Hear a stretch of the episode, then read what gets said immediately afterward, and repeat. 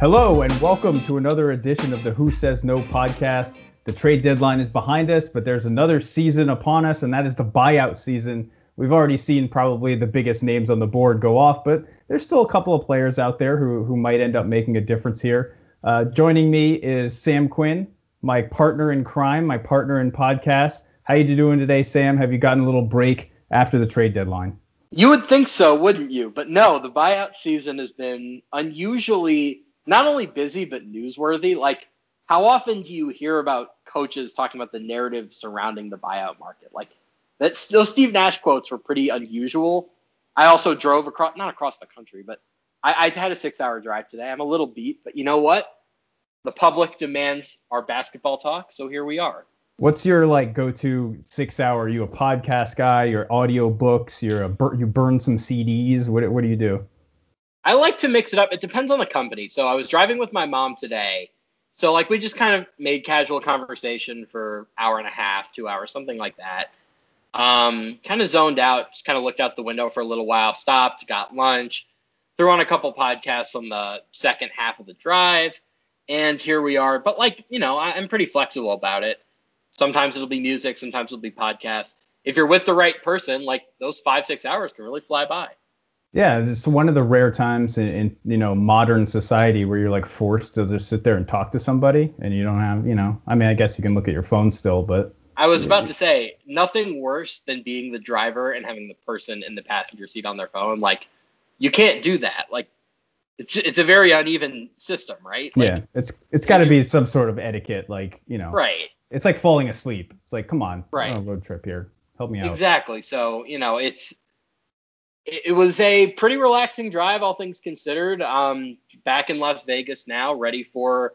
I was about to say the second half of the season, but we're we're well past that now, right? Like yeah, I kept All-Star saying break that too. I, I, did a HQ hit CBS Sports HQ shout out the other day, and I kept saying yeah, they're going to be really good in the second half. I'm like I think we're like two thirds of the way through the season. Yeah, well, the home stretch maybe. There you go. That's a good one. Yeah. I need to come up with some more buzzwords for the the end of the season. The dog I days. Saw, I saw a fascinating debate on Twitter today. It was between, I think, Matt Moore, former CBS colleague, and I can't remember who the other person was, talking about the distinction between playoffs and postseason now that we have a play in.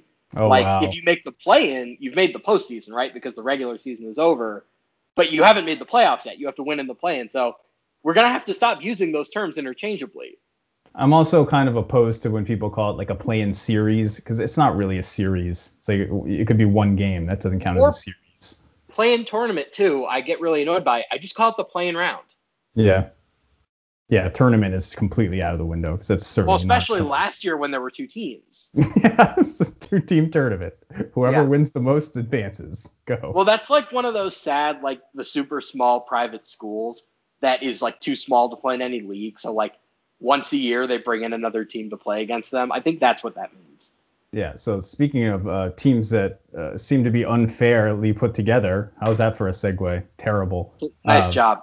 The Brooklyn Nets have now added yet uh, another big man uh, and yet another former All-Star in LaMarcus Aldridge. I don't know uh, how you feel about it, but I know it was a little bit of a surprise. I think a lot of people thought he was going to the Heat. That seemed to be most of uh, what the intelligence and reporting out there was. Uh, he decided to shirk them and go to the place that gives him the best chance to win a title. Um, I, I, have some thoughts about Aldridge to Brooklyn, but I'm curious uh, to hear what, what your initial reaction was and, and, if you've you've thought about it since and how you think he's going to kind of affect their stretch run here. I just don't really care. He's just not that good, right? Like he's a big name, and we've sort of seen this with Blake Griffin, where in Detroit for the last year and a half, he looked like he couldn't move. Then all of a sudden, he pulls the Willy Wonka when he gets to Brooklyn, and you know does the whole. I don't know what did Willy Wonka do. It wasn't a flip. Oh, see, you were so close. You were. I was about to hit you. With like, I was gonna hit you with a sick reference, bro. And you know, he comes out. He kind of does a tumble. Factory, and he has a cane, and everybody's like, "Oh no, he's like kind of hobbled." And then he keeps walking, and he the cane stays behind him, and then he does a somersault and jumps in the air and everybody cheers. That yeah, I was wondering like it wasn't a flip, but it, I didn't. Was it a somersault? Was it like a tumble? A, yeah, t- it was on the ground, and apparently is, uh, Gene Wilder ad libbed that. I love Willy Wonka by the way. You, you went down a oh, Yeah. We'll do a Willy Wonka pod at some point. I'm a huge Willy Wonka fan. Um, Yeah, that's basically what Blake Griffin has done, right? Like, and by the way, no better Willy Wonka comp in the NBA than stand-up comedian Blake Griffin. Like, just there you go. Shout out to us for the comp. Like, maybe LaMarcus Aldridge is the same. I gotta tell you, like, he looked really, really bad in San Antonio. The defense was, I think, like seven points per hundred possessions worse with him in the game. I saw even today he comes out and he says, "Yeah, I'm really to help this team with my switching and my defensive IQ." And I'm like, "Bro, have you watched you? Like, you sure about that? Like, are you not? Are you sure you're not talking about Nick Claxton because he helps them that way? That's the other part of this, by the way. Is he going to take minutes from Claxton? Because it's funny. Look at Brooklyn center rotation. Blake Griffin, former All Star. DeAndre Jordan, former All Star. LaMarcus Aldridge, former All Star. Nick Claxton is not an All Star, and he's better than all of them. He's literally the only center on that team that has not made an All Star team, and yet he's the best center on the team. Like, I don't Which know. is so I, funny. I don't really, I don't get it. Because after they did the Harden deal, everybody was like, well, now they don't have any centers. It's DeAndre Jordan and, and nothing. Because Claxton wasn't getting a ton of playing time, and we kind of didn't know what he was. And since then, he's been on the court for a good amount of time, and everybody's like, oh, wow, he's like by far their best center. So now they go from having no centers to basically having four centers, and two of which. So uh, yeah, I wanted to bring this up with you. So to me, Aldridge, first of all, let's just say, you know, you said he was bad in San Antonio. 13.7 points a game, basically a career low besides his rookie season. Uh, shooting 46% from the field, basically a career low. Uh, 36% from three, which is fine. But the biggest thing, like you mentioned, is just the stiffness. He was upright. He was not moving well. Uh, San Antonio essentially was bringing him off the bench towards the end before they decided to just sit him down until they could buy him out. So um, uh, he didn't look great in San Antonio. Uh, let's just put it that way. But I think you get him because you want, you know, somebody who a big man who can stretch to the three point line, which obviously DeAndre Jordan and Claxton can't do. But I, feel like that's something that Blake Griffin can do, and and Griffin brings a lot more to the table than Aldridge. I just can't see anything that Aldridge is going to do for you on the court. He's not a rim protector. He's not a lob threat that that Griffin can't do. Now that you already have him. Right. Let's talk about the math here for a little bit. Like, I- I think we can both agree that a Lamarcus Aldridge mid-range jumper is an unmitigated win for defenses, no matter how open it is. I mean, just think about it. the particularly with the Nets. Right, but that's I, I mean, especially with the Nets in San Antonio, I guess it was fine in first, but like you're looking at a core offensive group that's going to score 122 points per 100 possessions, 123. Like it is going to redefine what we think is possible on offense.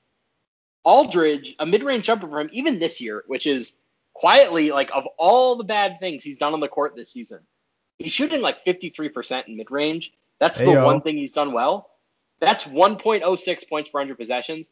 That's worse than any offense in the NBA, right? Like anytime he takes that shot, it is a win for the defense. If he takes a wide open three, he's making 39% this season. Like 117, like that's not that's not great for a defense, but that's probably better than like a wide open Kevin Durant dunk. That's better than James Harden getting fouled on a three. Like I, I don't know. Like I just I don't really get what he does for them. Blake is a slightly worse shooter. We don't know. I think he's frankly overperformed a little bit in these first few Brooklyn games, but if he shoots 36% on threes, but he also adds that playmaking dimension, like he's a better defender, although I don't think either of them are great. Better rebounder.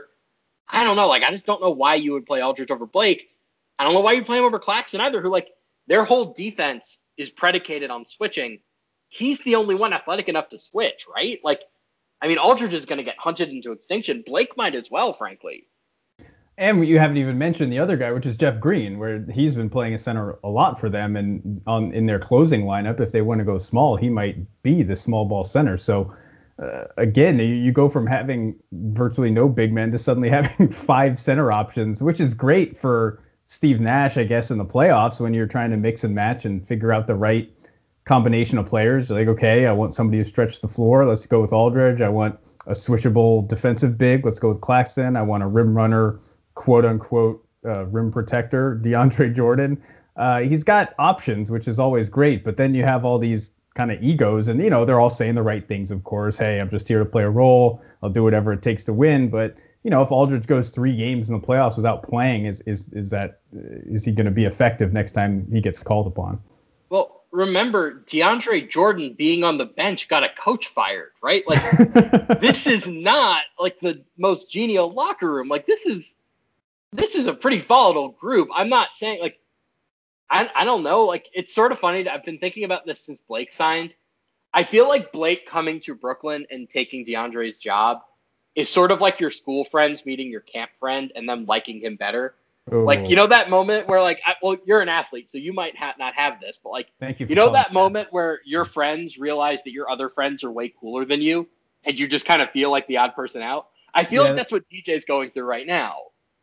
Yeah, that I think that happens to everybody, and it's a little like, hey, you're laughing a little bit too hard at their jokes and not hard enough at mine. I think that might be what's going on here. I think that's what's going on here. Like, there's a real chance now, like we heard from Shams, that uh, DeAndre is getting phased out of the rotation a little bit. Like, that might not go great if he and Kyrie Irving are best friends. Kyrie's pretty mercurial. What's he gonna think about that? Like, I, I don't know. Like, the Lakers have a similar problem, and we'll get to them, but man, like I just I'm kind of confused. They they really do seem to just be saying, let's bring in all of the big names we can and see what works. The Jeff Green at center lineups were their best lineups, I think. I mean, in total, the, the plus minus hasn't been perfect, but they've played in a very small sample. When they have had the three stars, Joe Harris and Jeff Green on the floor together, they're plus 26.7. Like they're absolute world beaters. I would stick with that group and then I would use Claxton as the alternative. Like if you need to go big, play Nick Claxton. If you need to go small, you know, play play Jeff Green. I guess I understand the idea of keeping DeAndre around because he makes sense for if we're going to build a wall against Giannis or if we're going up against Embiid. I don't know. Aldridge just seems like overkill. Like he has to shoot so well to justify his bad defense. That dude is going to get hunted in switches. He can't do anything on the perimeter. I agree, and I think I, I think you kind of just brought up like the real point in all of this, which is like if they have those four guys like Kyrie, Harden, Durant, and Joe Harris, like does it even really matter who's at center at this point? Well, what I'm wondering is what is the upper limit on how good an NBA offense can be? That's what we're gonna find out here. And if the answer is playing those four with Nick Claxton produces I don't know, 120 points per 100 possessions. And playing that foursome with Aldridge or Blake gets you up to 122 or 123. Is it worth it if Claxton is worth five, 10 points on defense? Like, I don't think so. I, I think at a certain point, you have to acknowledge the diminishing returns here. I agree with you. I think that's a big thing that people kind of overlook in these trade deadline scenarios is like a lot of times you're looking for a player who's that big name and when you're talking about teams that are already good, you got to think, well, if they get that big name player, he's not going to be producing the way he was in his previous situation, right? So like you have to think about how uh, acquiring a player like that is going to to make sense with your team. So sometimes getting a player who's a little bit, you know, not quite as productive is actually better for you because he fits right into what you're trying to do. So um, can we talk about the the Blake quote a little bit? By the way, how he's like, oh, everybody said I was so terrible, and now when I come to Brooklyn, it's unfair. Well, Blake, you know whose fault that is? It's yours for not trying for a year and a half. Like, people said you sucked because you sucked. It's not that hard to figure out.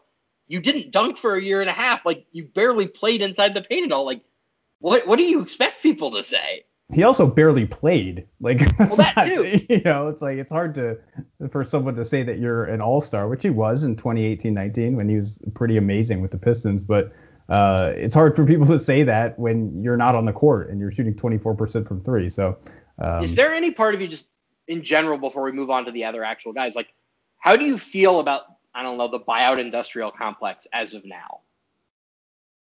Do you mean just like the process of? Right. Like, do you think it's a net positive or net negative for the NBA? Would you change it? The idea of basically like the contenders just get a couple of really good players for free every year. I think it hasn't made a big enough difference yet to force any sort of change. Uh, I think we're, you know, now you're starting to see guys with like multiple years left on their contracts get bought out, which is probably you know Kevin bit, Love is coming. It's not right. It's a little bit worrisome. I think it's a little bit worrisome when that starts happening because it's just guys. It's just like, look, he's not going to help our team for the rest of the year. There's no point in keeping him around. I get it, but guys with multiple years, that's a little kind of murky area. So as of now, I guess it's fine. But if, if one of these guys ends up going to a team and really swinging like a, a playoff series or two, then I think we might start to see at least some restrictions on what teams are able to do. I have a couple of philosophical issues with this. Number one, I mean, the idea of A, we're going to sit a guy down until we figure this all out, that sits badly with me. B, the idea of guys like, frankly, like Blake, who just straight up didn't try, and they did that in an effort to, you know, force the force the issue and get the buyout. Like, I don't think it's good for basketball when Blake, frankly, like barely jumps for the first three months of the season. Then he gets to the Nets, and all of a sudden, like he's turning into a villain, and he's like, you know, like yelling at opponents and like just you know trash talking like crazy. That's he got not, Isaiah. He got Isaiah Stewart ejected from a game. I was very upset right. about that. That's not a great look, right? If if guys are straight up saying, I don't need to try until I get onto my real team. Oh, I'll get onto my real team at the deadline. That doesn't feel great. I liked the idea that Bill Simmons had, where if you take on a guy at the deadline, or rather, if you take on a guy through a buyout after the deadline, you are responsible for their original salary from a tax standpoint.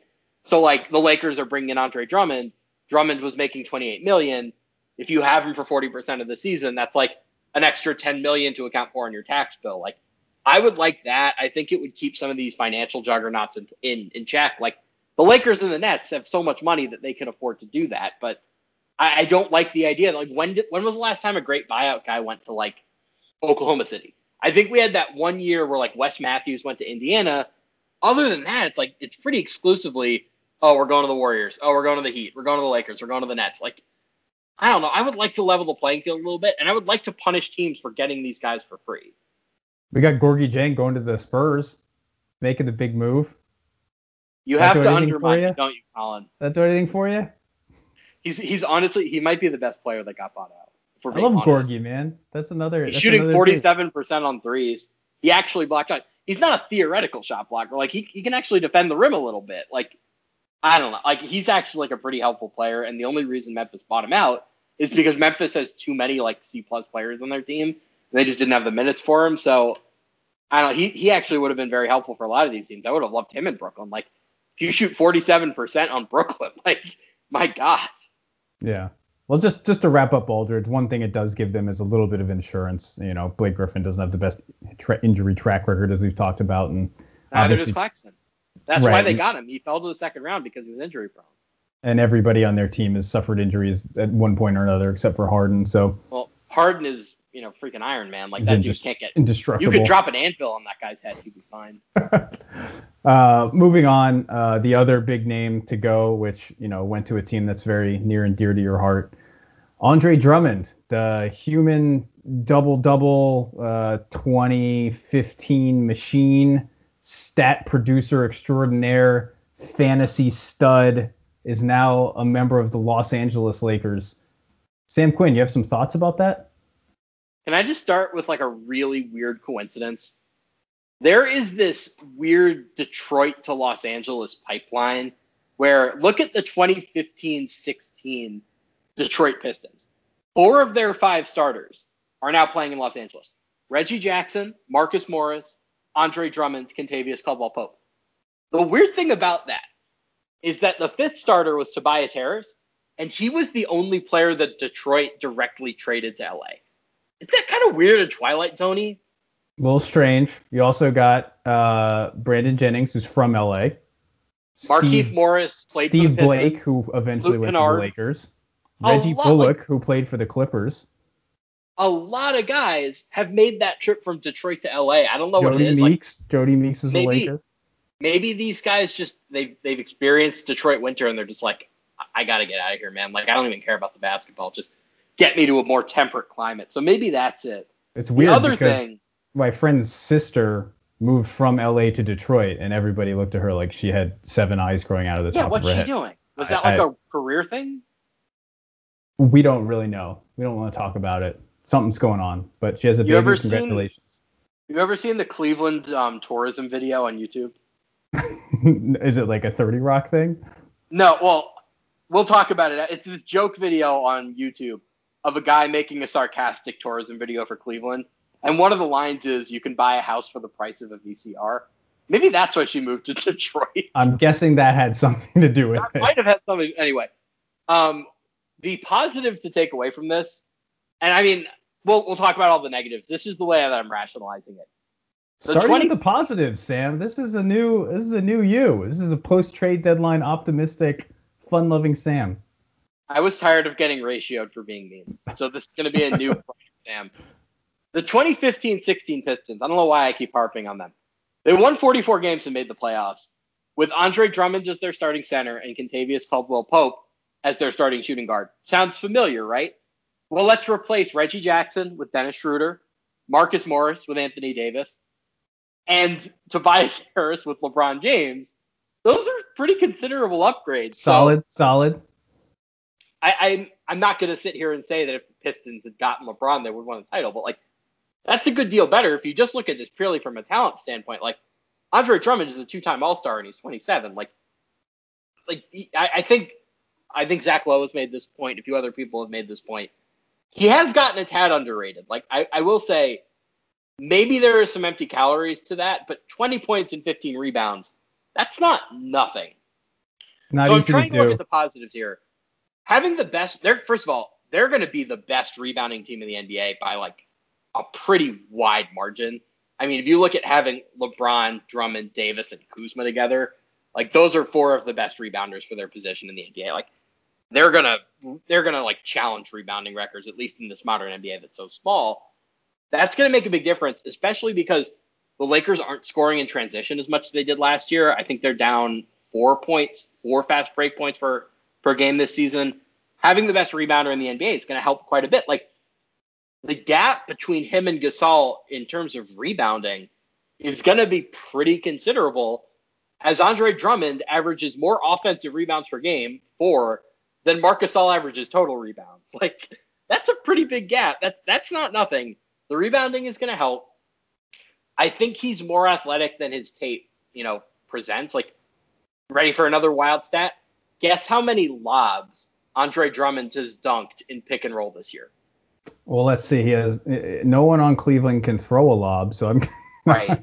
maybe like seven. Two. Oh wow! Two, like, Wait, we were making it. Such, we were making such a big hullabaloo about Blake Griffin not dunking that like we talk about Andre Drummond as this great lob threat. He wasn't catching lobs at all this year. Now, some of that is the fact that he has small guards in Cleveland who can't throw him that ball. I think some of it is he was playing possum like like Blake was. Like I think he's to get to LA and suddenly he's to start jumping high again. And he's suddenly to look a lot more spry. He says he's lost 10 to 15 pounds.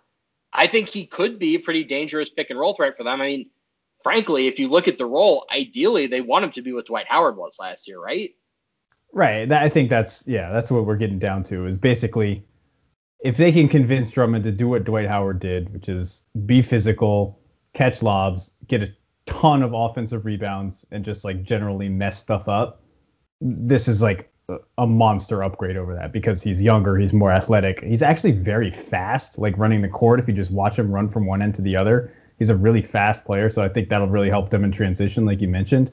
Um, but he hasn't done that. We've never seen that from him, and he's not 35 on his last shot as an NBA player. He's 27, looking to get a big contract next year. So it's also a weird situation because he's going to like this Lakers as currently constructed without LeBron James and Anthony Davis.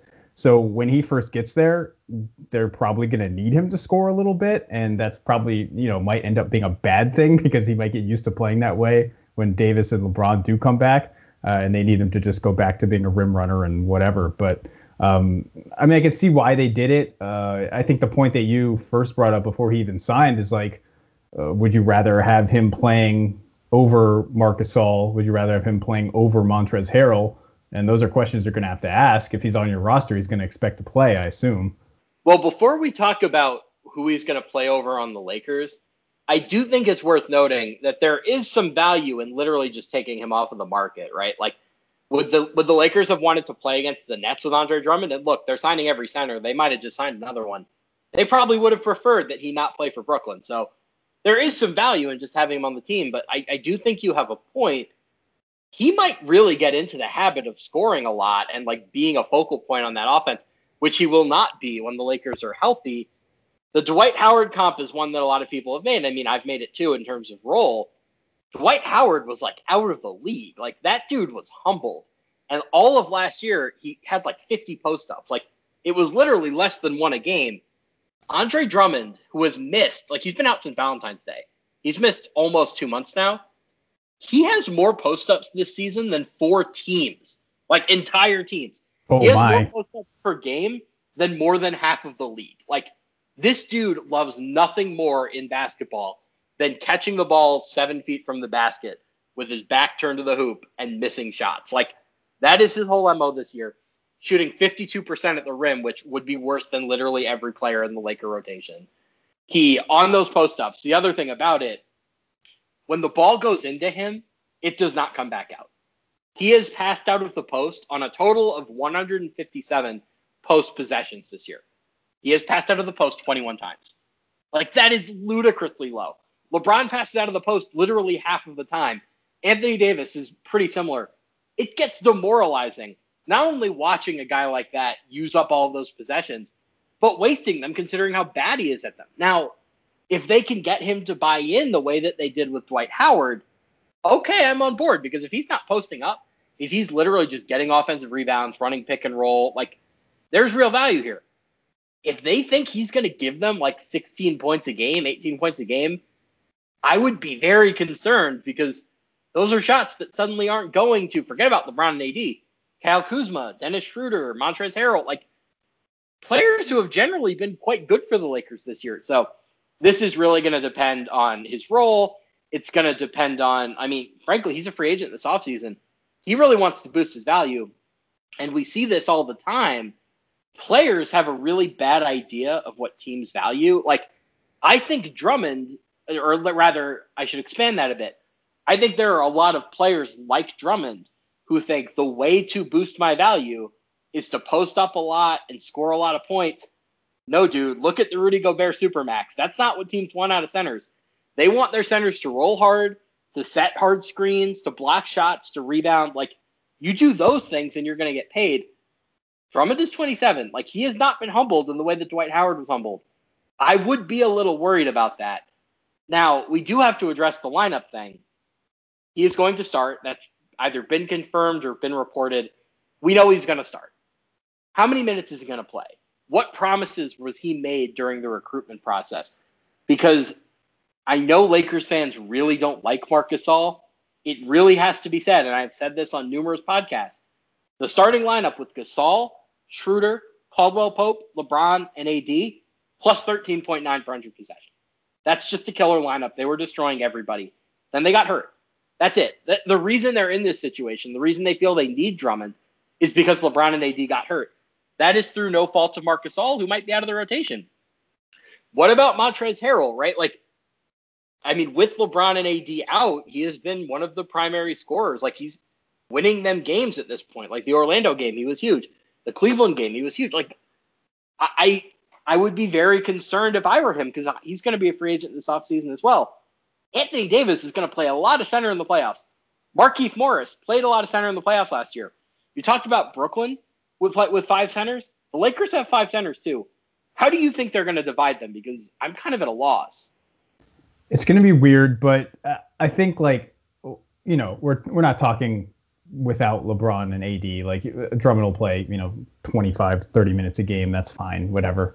But when it actually counts, I mean, the Lakers have never been, or, you know, I don't want to say never, but last year they weren't a team that played their centers more than, you know, 15, 20 minutes a game.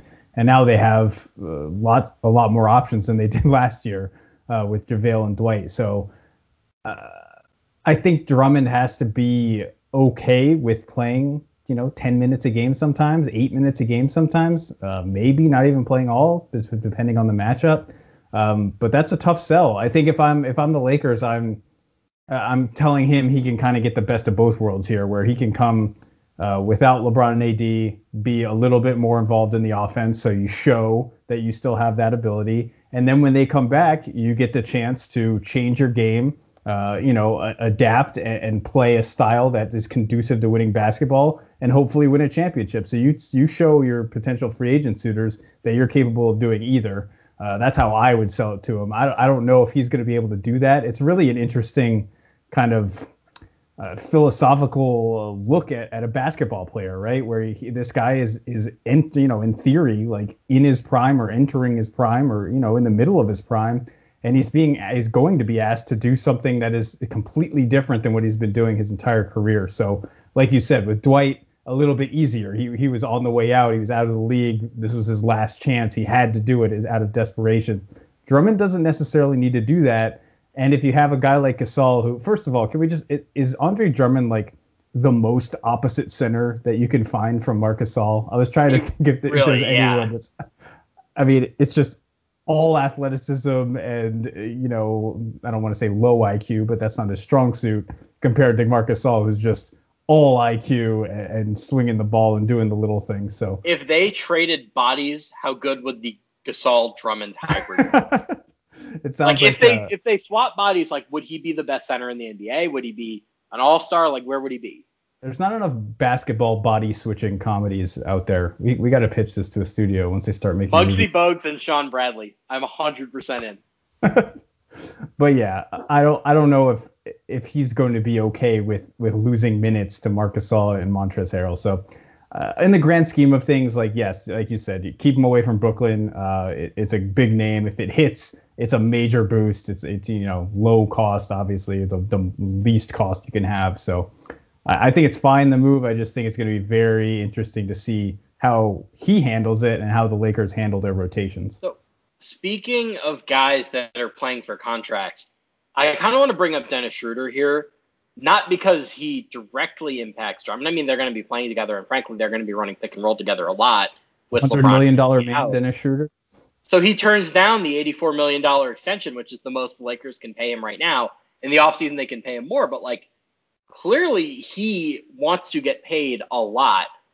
The Lakers tried to trade him for Kyle Lowry, so they don't seem too enthused about that idea. Something I'm wondering about is do you replace Gasol's shooting in the starting lineup by maybe putting Wes Matthews in for Dennis Schroeder? I don't think they're going to start that way. Like I think for now Dennis Schroeder is the starter, and I think they're not going to change the lineup until they're forced to. But like if they play game one in the first round against I don't know, let's say Denver, and they lose 131 to like 118, do they maybe start to think about that? Because Last year's starting lineup was pretty cramped, and that had Danny Green as the fifth guy. Dennis Schroeder is not the shooter, or Dennis Schroeder rather, is not the shooter that Danny Green is. I should just say Schroeder. I should really just pronounce it incorrectly and just make Schroeder. Like that little umlaut. You're really getting that that pronunciation. I never write it, and I always think that I should. But anyway, he is not the shooter that Danny Green is. If you start Schroeder, Drummond, KCP, who like on some nights is Klay Thompson, on some nights is I don't know some other inferior Thompson that doesn't play basketball. You know, like he is just totally inconsistent. And then of course LeBron and AD, and AD quietly shooting 29% on threes this year. That is not a lot of space. I would really recommend that they force another shooter in somehow. Like I, I don't know. I think there's a scenario where Dennis Schroeder is not starting for the Lakers when it's all said and done. And considering his contractual demands, which are reportedly through the roof. I don't know how happy he'll be about that. Like Frank Vogel has his work cut out for him. This is a really, really confusing rotation situation. Like right now, they have 12 guys who all like frankly deserve to play or like at least think they deserve to play. If they had the same amount of talent consolidated into nine guys, like I don't know, they would have had with the Kyle Lowry trade, you know, this would be a lot easier. But they don't. They chose to stand still and that's what they went with. I disagreed with it. I made that very clear, but here they are. They, they have three centers. I don't know why they felt like they needed three centers, but they have them and they're moving forward. So this is going to be confusing. I think the rotation is going to need to be messed with a little bit, but the upside is high. I, I guess I can't fault a team for adding a 27 year old two time All Star for the minimum. Like, I, I see how this could be a negative, but I will always understand the shot especially since like if we're being honest, the Lakers don't really have the same like they're not necessarily the favorites anymore. Like or at least I personally have them in Brooklyn pretty close to even. Other people seem to think that Brooklyn is like unstoppable. You kind of have to take gambles if you're the Lakers if you're going to either catch them or pass them or whatever. So all in all, I, I am scared of this. I do think there are a lot of negatives it introduces. but I get why they did it. It makes sense. I think you came up with a, a new podcast idea. You, you inadvertently said it. It's called the rotation situation. I think that could be a nice like Oh, 15 minute. good. Yeah, nice 15 minute daily talking about who's in, who's out, what they need to change, whether we should stagger Oh. some guys. You're a DFS guy. Wouldn't this be really useful for you in The picking like rotation situation. Well, like I don't know, like you don't watch every Orlando Magic game. I don't either. Like there is a certain point where like there is only so much basketball we can watch. If you're playing DFS every day, or if you're gambling every day, wouldn't it be really useful to know who's playing and who's not? There's only so many times I can refresh Rotoworld every single night. I mean, it, it gets a little tedious and my finger starts to hurt. So I, I would appreciate something like that. Yeah, I, I think you might have stumbled onto something. I think you know we, we could run with this. That could be our secondary show. That'll be yeah. After this one fails miserably, we'll just segue right, right into that one. But yeah, well, your I, I think we're really getting good at these puns, man. I, I think that's really becoming a strength of this show. Got to be good at something, right? Everybody has their strengths. But yeah, you're talking about Schroeder. Yeah, it was really confusing to me that they started him in the first place. I get that it sounds like he felt that that was a necessary part of signing with them was that he was going to start. But I mean, Well, they traded for him, but it seems like You he know- really pushed heavily. you, you know what I mean. But um, the uh, LeBron had so much success as like the the actual point guard last year, as opposed to just being like the de facto point guard like he always is. Um, so I could definitely see them making that move in the playoffs, and then the Drummond thing is is going to be strange, and uh, you know probably a, a matchup thing, whether they start him or whether they bring him off the bench, or like I said, whether they play him at all. So it's going to be weird. Um, but I think the Lakers, especially after the trade deadline inactivity, probably needed to do something just to show that, like, hey, we're, you know, kind of in this arms race with the Nets. And, you know, The trade pretty- deadline was a week ago. Do you think they regret not making a Lowry trade? Like, do you think if the deadline was a day or two later, they would have pulled the trigger? Probably not, because, I mean, it sounds like they could have gotten him if they just threw THT, Talen Horton Tucker, into it, right? I mean, isn't that what Or most of the I don't know. reporting Maybe, is well, saying? I, I yeah, that is what the reporting is saying, and maybe the Raptors would have broken if they had had a little more time. But like, man, like I, I just I don't get how they think that having these three centers is a good idea. That's all. Like, I'm not saying it can't work.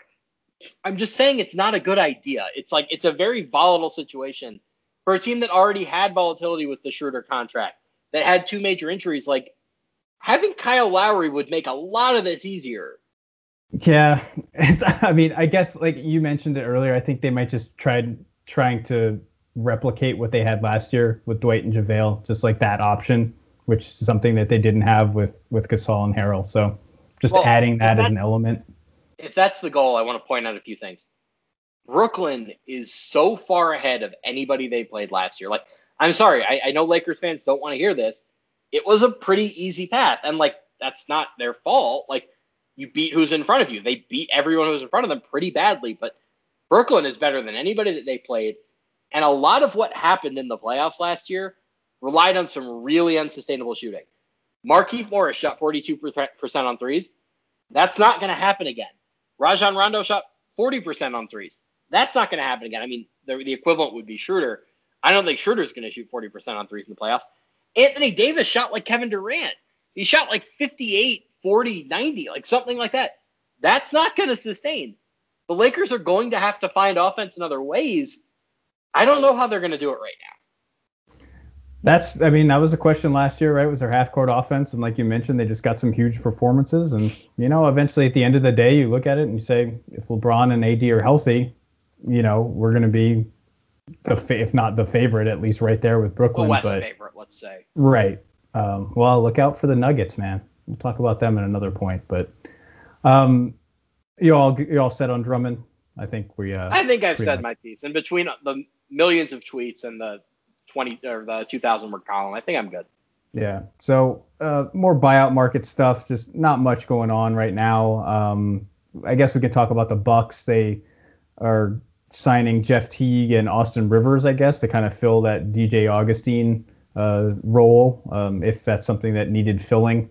Um, Austin Rivers is, you know, he, he's a rational confidence guy, and he fell out of the rotation in New York, which is probably not a good sign. Frank Ntilikina is above you, but I mean, he fit in a switching defense in Houston, right? Like he was a, you know, pretty big part of that rotation. Played with PJ Tucker there. I don't know. I think he could give them 10 decent minutes. I am fascinated to see the Rivers versus Teague battle for minutes because Austin Rivers is a better player. I think we agree on that. But Jeff Teague is a former Mike Budenholzer player in Atlanta, and God, do coaches love playing players that they had in other cities? Like, there's nothing a coach loves more, even if the player is bad, than giving undeserved minutes to somebody that they had five years earlier. He's familiar with the system, he says as he inhales his stogie. What is the Buck system? It's stand outside and shoot. That's all you have to do. you figured it out. It's not that hard. Well, Jeff Teague was was almost like unplayable for the Celtics this year, but he did have like two of his best games right before he got traded. So you know Well, he's got some, some positive well, it's like- momentum. It's like Aldridge with the mid-range shots. Aldridge was terrible at everything else. Jeff Teague was terrible at everything, but he shot like 46% on threes. It was like one and a half attempts per game, so it didn't mean anything. But like, I feel like the Bucks front office probably saw that and said like, okay, maybe he's turning a corner. Like maybe he'll shoot this ball for us.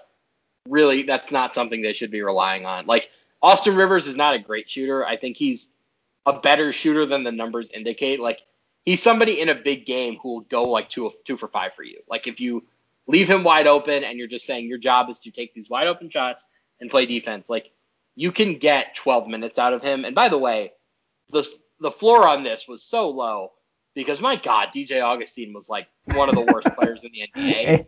Any So- chance for Sam to harp on DJ Augustin's poor performance He was- this year? he, he was he was terrible and like one of the best parts of the PJ Tucker trade was getting off of his next season. So like Austin Rivers can't possibly be worse than than Augustin was, right? Austin Rivers shoots the ball like he's a 55% three-point shooter. I've never seen someone stroked with more confidence with with as poor results. Oh, that's a good question. I'm trying to think of who the other guys like that are. Um, JaVale this year, who was acting like that he he's basically like a Curry, like that dude's Stroke. just pulling up from any. Those are the That- best guys, like in the pickup games, the guys who are just like they just think everything's going in. See, Yeah, Marcus Smart used to be one of those guys, but then he started making some. He's still he's still pretty bad. Well, no, he, he's gotten like league average as a shooter. I don't know where he is this year, but like Like on balance over the last couple, yeah, he's he's gotten better. Um, that's that's a fun list. We got to do that at some point. Um, But yeah, uh, to your point, like th- sometimes that matters. Like in, in in playoff games, like you said, if they're gonna leave him open, he's gonna shoot it with confidence. It might not go in, but even that, just having a guy who's willing to take those shots and and shoot them that way is is probably a good thing for a, team that probably doesn't need those guys playing a lot of minutes, right? Like even if Rivers beats out Teague or whatever, he's still not gonna be playing that much come playoff time, right? yeah, you're you're looking at like a 10 to 12 minute role here. Like the core six for the Bucks are Jrue, Giannis, Middleton, DiVincenzo, Lopez, and then PJ Tucker. Bobby Portis is going to play because Bobby Portis. I was gonna say he left out Bobby P, man. well, he he's been very good this season. He deserves minutes now. He Lopez and Tucker like it's a little not great of a fit because you know they're all presumably playoff centers, but and then you have the the one guard spot, which I'm going to guess is going to go to Austin Rivers. When they get to the Brooklyn series, like that's it. You don't get to mess around with Bryn Forbes minutes anymore. You do not get to mess around with Thanasis Antetokounmpo minutes anymore. I know you. you're going to make the 23, 10, and 5 joke now. How dare No, you. no. One great game does not earn you playoff minutes. Like you got to really trim that rotation because their bench is awful. Do we mention Pat Connaughton? I don't know if you brought him up. Oh, Pat Connaughton should get some minutes. Yeah, like he's like the seventh or eighth man. He's nothing special, but he can play for them. Yeah. Athletic, sneaky athletic. Okay, we've he is one of the all timers on that front. I know you're being sarcastic, but I think there are listeners out there who don't know this story because they've never listened to an ESPN broadcast. Did you know he also played football and baseball? Three sport athlete. 94 mile an hour fastball. Ugh. Stud. Anyway, Yeah, that's enough. I mean, the Bucks. That's th- this is like I guess. Talk, quick like, question. Yeah, go ahead. How can somebody be a sneaky athlete?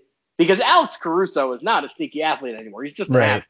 Once you start yamming on people on the regular, I think you kind of lose the sneaky moniker. So what's funny, I talked to Jared Dudley about this last year, and I asked him about like what was your reaction like the first time you saw Caruso dunk, and apparently Caruso doesn't dunk in practice. So like the first time any of his teammates had seen him dunk was in a game. Can you imagine that reaction? Like- like doing his perfect form layups in practice, and then he comes out in a game and he starts doing what he does. You know who that is? That's uh, uh Mychal Mulder on the Warriors. Really? He, he's a shooter and just like runs around, does his like best Steph impersonation when he gets playing time. And then he like drove to the hole one night and just like raised up and threw down this dunk. And then the announcers were like, "Well, you didn't know he had a 40 inch vertical." Like, wait, what? I, I quite. We got to have a conversation at some point about all of those. Like, I feel like there are nine guys on the Warriors bench that were on a two way at some point. Like Mannion obviously was, Toscano Anderson, Mulder.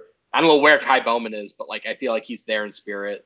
Smiley He's somewhere pick, he's somewhere picking up 94 feet. I can tell you that much. Is Smiley going to be a buyout guy? He's going to. I mean, he's not going to finish the season on that roster. Can you? Is that is that a thing? Can you buy out a two way player?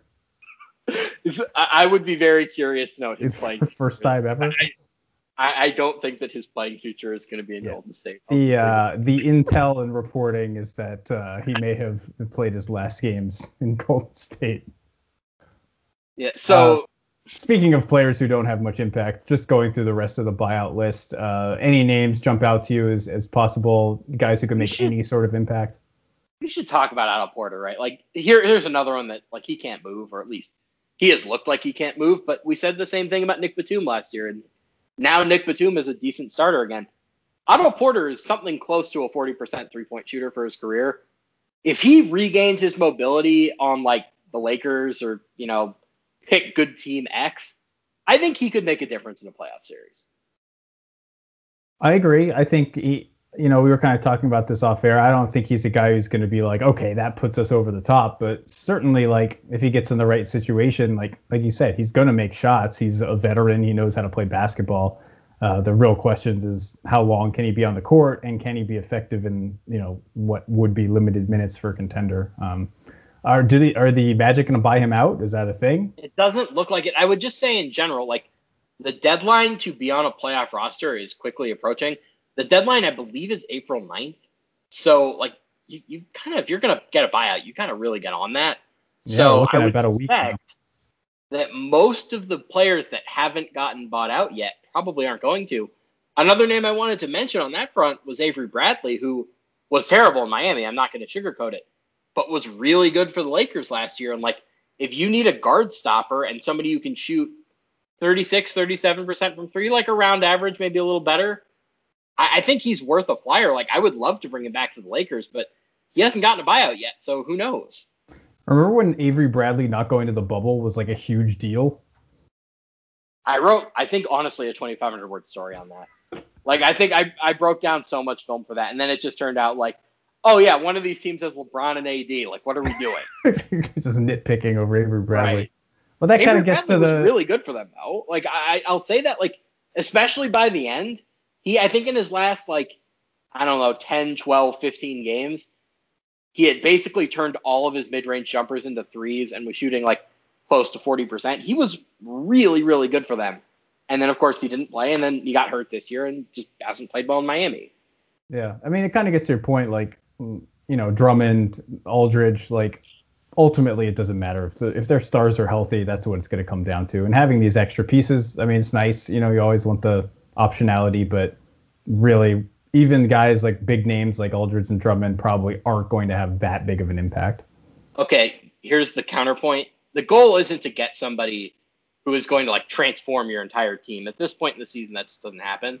But like PJ Brown won a game seven for the Celtics in 2008. Like you can get a guy that can swing one or two games, and that means quite a bit if they're late in the series or if they're in the finals. Like the Lakers might not have won at all without Markieff Morris. I know that that sounds ridiculous. Markieff Morris shooting 40% was a really big deal in the Houston series because like he had two or three games where he just didn't miss, and that made a huge difference. Like you're not getting stars at this point in the season. You're getting guys that will swing one or two big games, and like that counts. I will be awaiting your text when Andre Drummond hits a game-winning three-pointer in the second round of the playoffs, and you're like, "See, I told you, you made a difference." Have you read my tweets? I am not happy about that signing. I'm saying, but you're just gonna roll right into it when he actually So- does something good. There is sort of like a cycle when it comes to Lakers moves. Before that the guy actually plays, they are just the messiah to those fans. Like you cannot say anything negative. They just they love that player to death. He'll play the first five, ten games and we'll start to hear like, you know, oh, if we change his role in this way, like, you know, maybe if he's playing with this guy differently, or you know, like they're they're cracks essentially. Phase three, we hate this guy. We want to bench. We want to tra- him traded. This was where Rondo was. This is where KCP was. Phase four, he dominates in the playoffs, and it's like, oh, this guy's essential to the core. Like we can never get rid of him. He is the messiah again. And also the opposing fans saying it's not fair that they got this guy. Are we gonna have that conversation with Rondo if he turns back into playoff Rondo? Like, are there gonna amazing. be bitter fans on other teams who are like, why couldn't we have traded for Rondo? we only lost that two second round picks. Rondo was available. We didn't get him. What are we doing?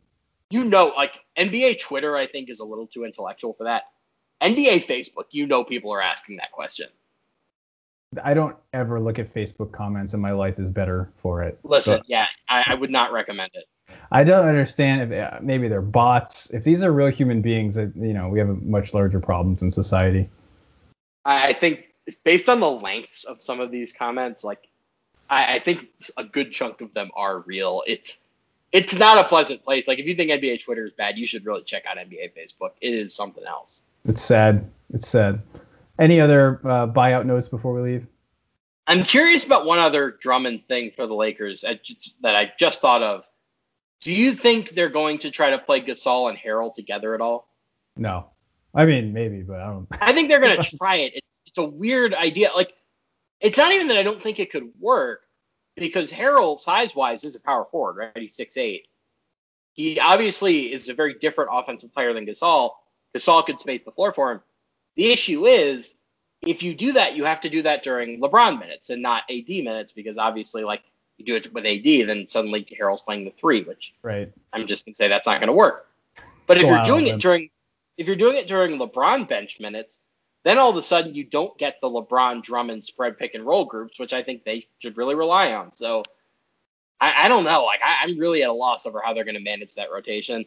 I think with LeBron and AD out, they're gonna get experimental. Like maybe Harrell Gasol works. I doubt it, but I think they're going to try it. So we'll see. But I am very confused about this rotation. Yeah, just my preliminary research while you were talking. It doesn't look like they've played together at all. They haven't played one season. minute. Yeah. Yeah. But they haven't had to because they've been the only centers on the team. It's a good point. Let's get crazy. Let's get wild. I mean, if there's any time ever a time to do it, it's when LeBron and AD are out. Let's just try some Listen, weird stuff.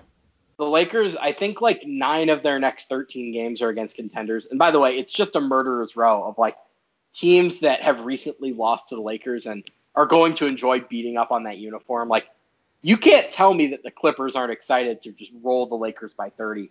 You can't tell me the Nets aren't excited to beat them by 50. Like, this is not going to be, this is going to be something of a revenge tour.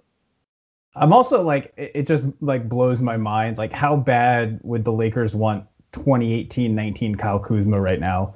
like just no conscience, like firing up shots like whenever he wants. Like they've spent all this time training him to be like an actual good basketball player, and now they just need him to go be his old self and just shoot every shot.